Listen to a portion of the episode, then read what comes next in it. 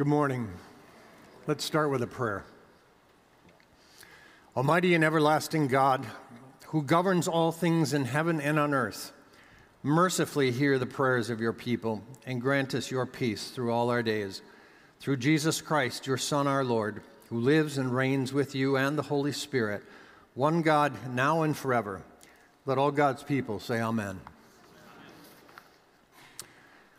You know, it can feel like you are talking to a wall. It can feel like you are talking to yourself. It can feel like you're talking to your imaginary friend Bida. You never see a miraculous sign from heaven. You never see a lightning bolt from heaven. You never ever hear a voice from heaven. You never even hear a voice coming into your own head. So, nothing really seems to change.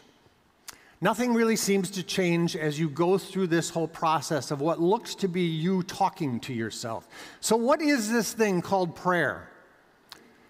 Well, this morning we encountered Jesus once again speaking to his Father in heaven. In truth, what we encounter this morning is God speaking to God. And it's kind of cool to watch it. And the disciples had picked up on this pattern. And one day, one of his disciples, when he had finished, one of his disciples said to him, Lord, teach us to pray. It has been said that prayer is the heart of the Christian faith. If you're a Calvinist, you might say that. If you're a confessional Lutheran Bible based Christian, you would be more theologically accurate to say that the heart of the Christian faith is Jesus. Or you could even get away with saying the heart of the Christian faith is the scriptures. But let's not go there and say that the heart of the Christian faith is prayer. Um, but I do concede, I do concede that prayer can bring an awful lot of unnecessary frustration and anxiety and uncertainty. So let's examine for just a few minutes up front in this sermon what exactly is this thing called prayer? Well, first of all, it is not a means of grace, it is sacrificial it is not sacramental. Sacramental comes to God, comes to us from God in His Word and in baptism and in the Lord's Supper. Sacrificial is anything that we offer up to Him. So, what that means is you cannot pray your way into heaven. And unless you are including the Word of God within your prayer, your prayer is not, have, does not have the ability to strengthen your faith. Only the Word of God can strengthen your faith. So that's the first thing to remember. Prayer, you cannot pray yourself into heaven. Prayer is not a two way conversation with God, it's a one way conversation with God. God does not speak to us in prayer. Now, does that mean that He cannot? He's God, He can do anything He wants to do. But as part of his normal, ordinary means of grace action in this world, he does not respond to you in, with a voice Harland, stop praying for more Oreos. Uh, he doesn't come to you like that. He's a means of grace God. He uses means that he designed and built into this world to deliver his answers to you. The other thing about prayer is that it, it is not to be used to try to discern the hidden things of God this is where mysticism comes from. They want to get into God's head more than what He has seen fit to reveal to us in His holy word. That is not your purview. That is not your territory to be able to go there. If God wants you to know something, He's already let you know what it is, and it's revealed to you in His Word.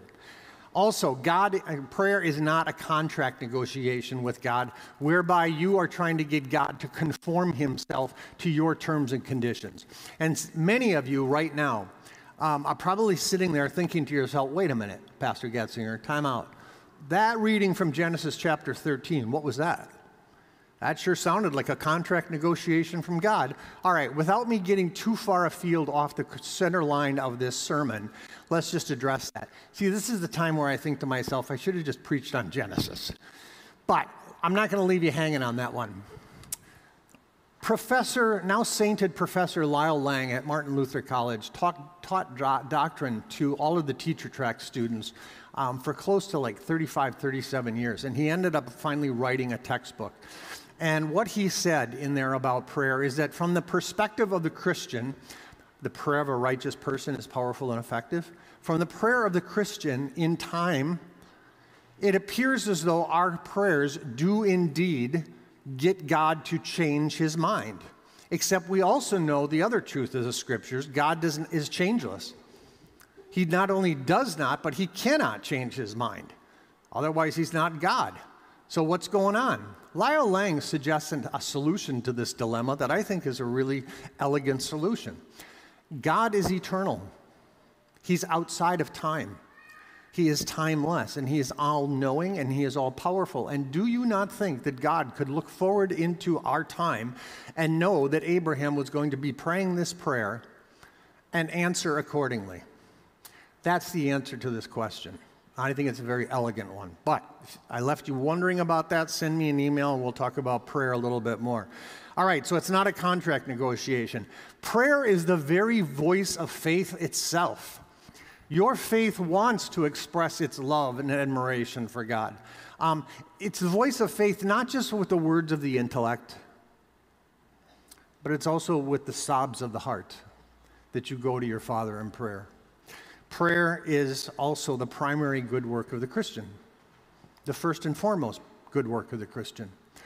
It's not only love for God because we're following his command, but it's also, I'm including love for my neighbor because I'm including my neighbor in this prayer. Later in this service, we're going to pray a prayer for Pastor and Mrs. Kiffner. And it was asked for by a son who loves his parents and is concerned about his parents. That's love for neighbor, that's love for family. Prayer is so important that we are told to pray without ceasing and not to lose heart. And we'll flesh that out a little bit in a few minutes as well. But simply put, calling upon God's name is praying to God. It's prayer.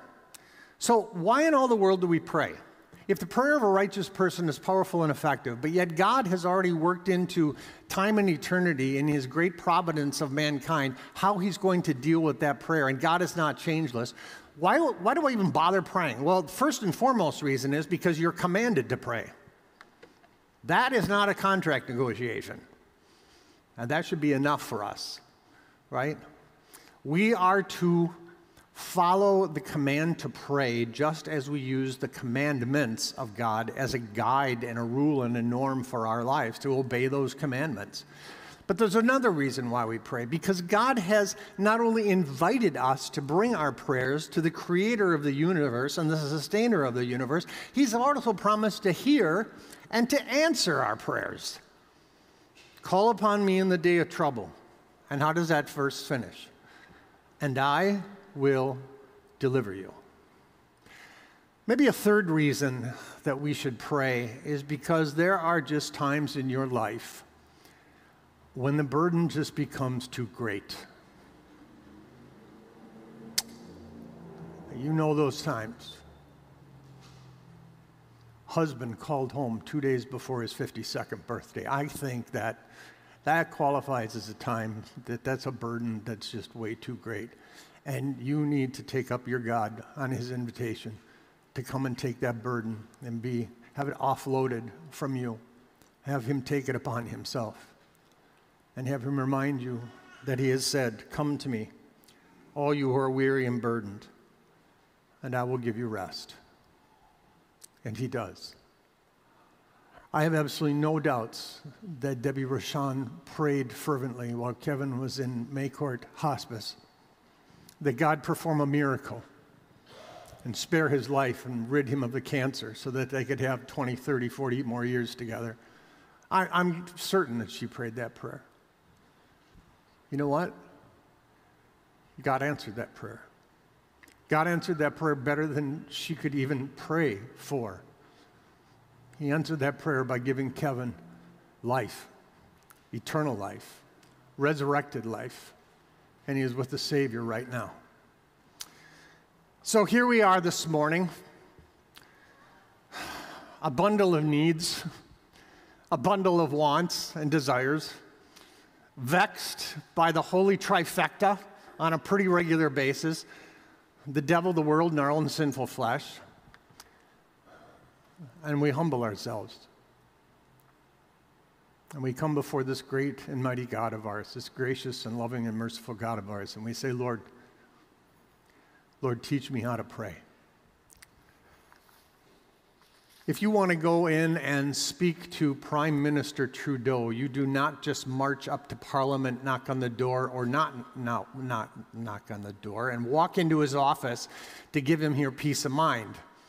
You can't do that.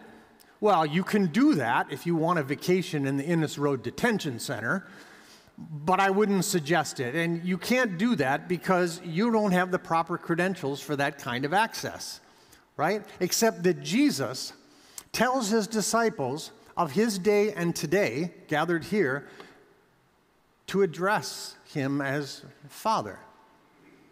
He doesn't say, call him the great grand master of the universe. He doesn't say, address him as boss. Don't address him as king.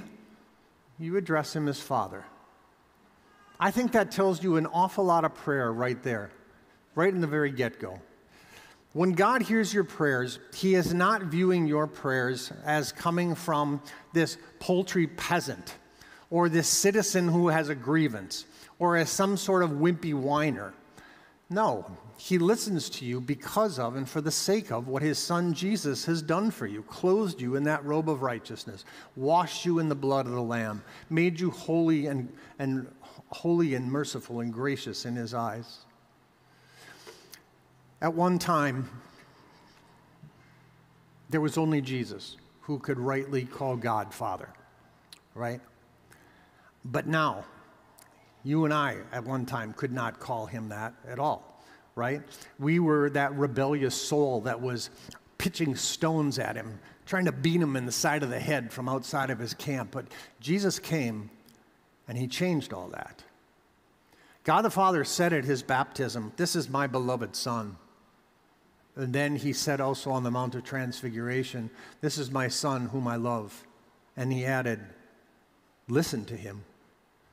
And this is the son who prayed to his father, Father, forgive them, for they do not know what they do. So, because of Jesus' mission, his perfect life, his innocent death, paying for your sins, fulfilling the law that you could not fulfill, rising from the grave, now the Father has said to you the words that you received at your baptism receive the sign of the cross upon the head and upon the heart, marking you as a redeemed child of Christ. You see, without Jesus, you would have absolutely no desire to pray the Lord's Prayer.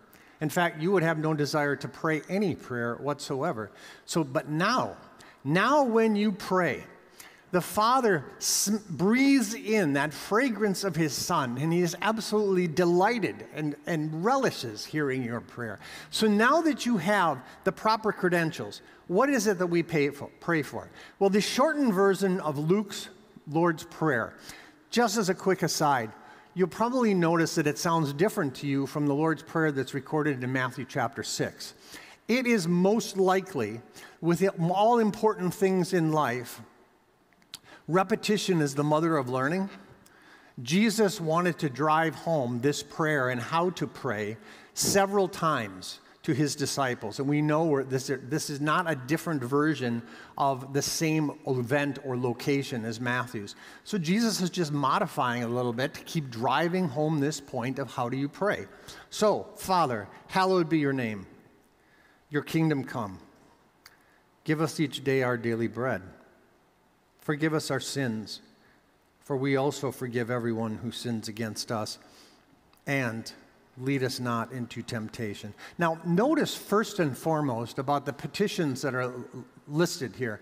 None of those petitions are praying anything just for me alone not for me exclusively. I think that's the first thing that's also revealing about this prayer and something to take home with your, for yourself this morning. And when you pray to this God in heaven, your expectation is that this God in heaven is not only going to hear your prayer, but he's also going to answer your prayer just as he promised to do. So I would propose that the answer to your Lord's prayer The answer to any of your prayers, for that matter, is Jesus. He's the answer to your prayer. Jesus helps us keep God's name holy by directing us back to this the Word in its truth and purity. Why?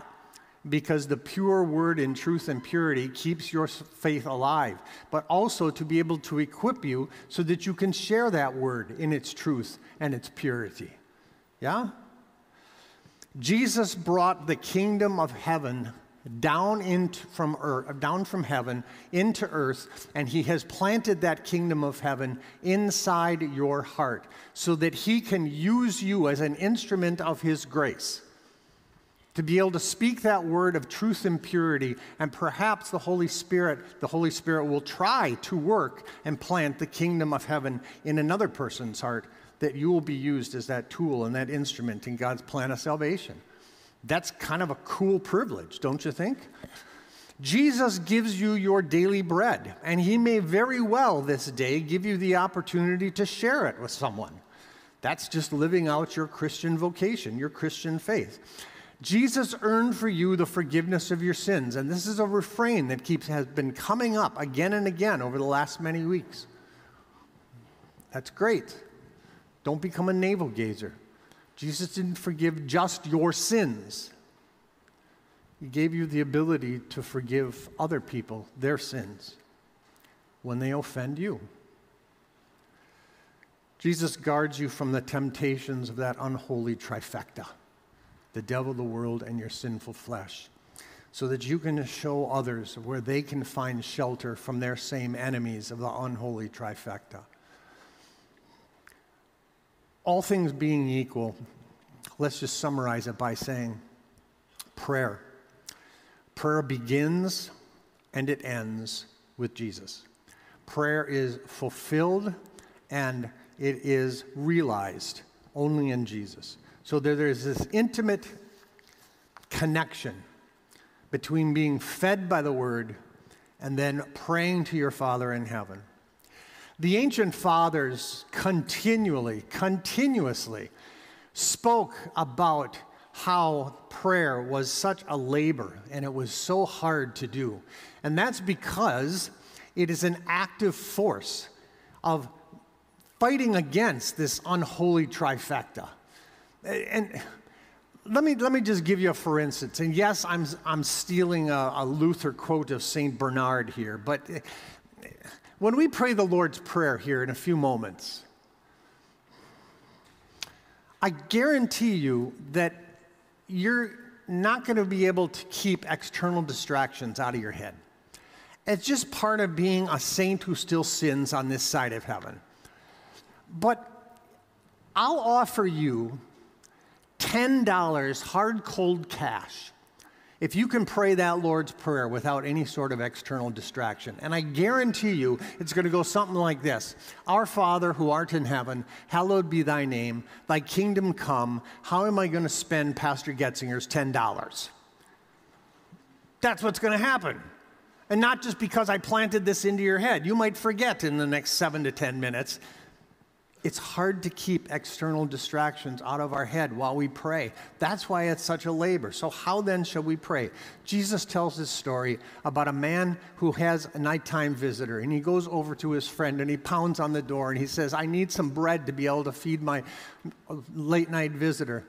And the man, cutting to the chase, the man finally gets up out of his bed and disturbs his family's sleep and gives his neighbor friend the bread, not because of the friendship, not because of the bond of love, but simply because of how the new NIV 2011 translates it, his shameless audacity. And that's a good translation for the Greek, except that you hear shameless audacity in the 21st century and you're going, ah, so let's just go with bold persistence. He gets up because of his neighbor's bold persistence. He's not going to give up until he gets the bread, right? So if calling upon God's name is prayer, then persistent praying is regularly and constantly calling upon God for shield and shelter, for peace and protection, for comfort and compassion.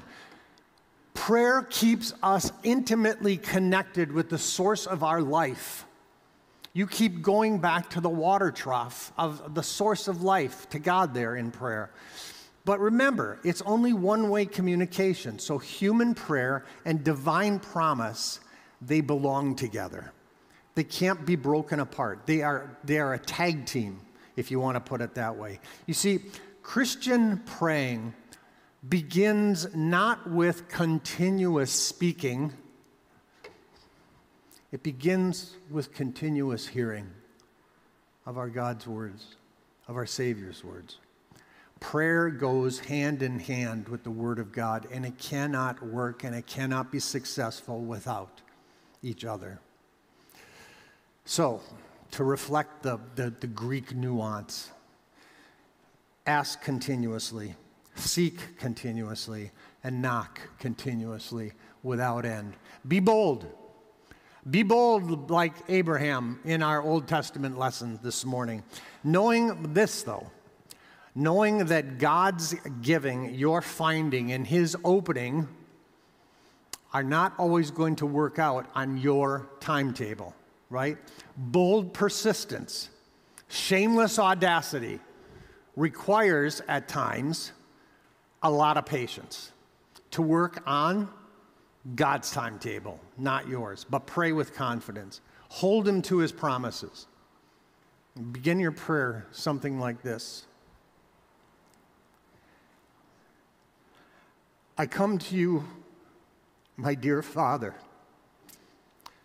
praying not by my own worthiness, because I have none, but I come to you in the name of your Son who showed grace and mercy to me. I come to you also because of your commands and your promises, which cannot fail me and which cannot mislead me. And then off you go with your prayer. One of my favorite confessional Lutheran theologians is Johann Gerhard, and he wrote this about prayer we may reasonably marvel over the great worthiness of prayer. The pro- Father promises to listen, the Son prays for us, and the Holy Spirit prays in us. The holy angels bring our prayer before God's throne. The Father is the truth. Therefore, we ought not doubt that we are heard. The Son is the righteousness. Therefore, we ought not doubt the power of his intercession. The Holy Spirit is wisdom. Therefore, we ought not be afraid, even if we do not know what we should pray for, for the Spirit intercedes for us. The holy angels are faithful messengers. Therefore, we ought not doubt that our prayers will come before God's throne. That's about as far as I'm going to take you today on the topic of prayer. It's a broad, deep, wide, and high subject that we could, we could spend the next six weeks talking about, but that's as far as I'm going to take you today because I want you to start practicing again if you've fallen away from it. When you awaken in the morning and you slap those warm feet against the cold hardwood floor and it kickstarts your heart one more day, I want you to have the first thought in your mind of thank you, Lord for making me a child of baptism and making me a child of your kingdom. And before you chomp into that first egg McBagel that you're going to make for yourself for breakfast, I want you to take a moment to remember that we pray and thank Him for our daily bread and at lunch and at dinner. I want you to remember to keep in your prayers the Rochon family. Do it. That was a gospel, do it you really need to keep them in your prayers. But at the end of the day, praying is an awful lot, like Walter Malin said, it's like an awful lot like rocking in a rocking chair. Um, all this talk about prayer is kind of like rocking in a rocking chair. It gives us something to do for 17 to 22 minutes for a sermon. But uh, honestly, it, it really doesn't get us anywhere. It just kind of gets stuff out, right? So the long and the short of it is, I can pray for you, but I can't pray your prayers for you. So open up that dialogue. Well, it's not even a dialogue. I just told you it was one way. Start your prayer life. Kickstart that prayer life of yours. and talk to your Father in heaven. Talk to him like Abraham talked to, spoke to, and prayed to God with bold persistence and confidence that you will be hear, heard. And you don't have to, but it's probably a good idea to begin your prayer the same way Jesus instructed his disciples to begin their prayer Father, hallowed be your name.